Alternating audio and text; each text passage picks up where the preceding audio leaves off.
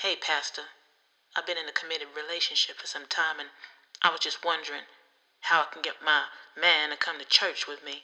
Um, I've been trying to get him to come to church, and he don't want no parts of that. So I was wondering how I can get him to come to church, or how can I get him interested in God? It's my question. Hello, saints.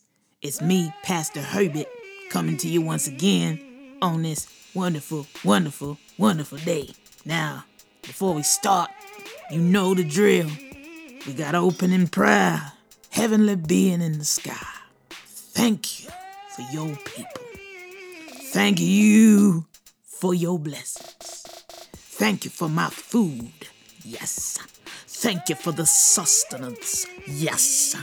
Thank you for Claudine and all that she does. I want to thank you right now. I want to thank you right now for what we are about to receive. May the ears of your people be open. May the hearts of your people be open. And most importantly, may their wallets be open in the name of the one I love. So, I got a question. Came in this week. That question How can I get my boyfriend to come to church? I changed it.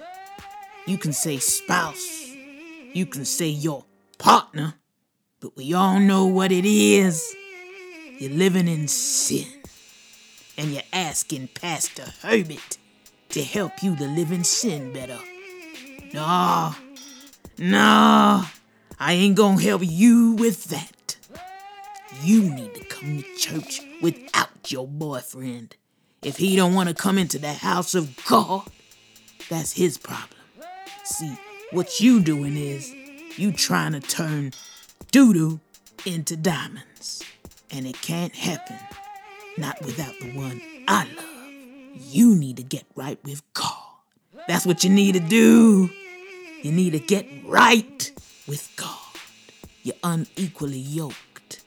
You're fornicating night after night, opening it wide, spreading it for somebody who ain't even in God. And you want Pastor Herbert to help you to do that better. What I look like helping a fornicator? Hmm?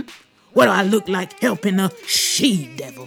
Because that's what you are. You are a she devil. Fornicating. You need to stop with your wicked ways. You need to stop dating this man that you're dating. Is it a man?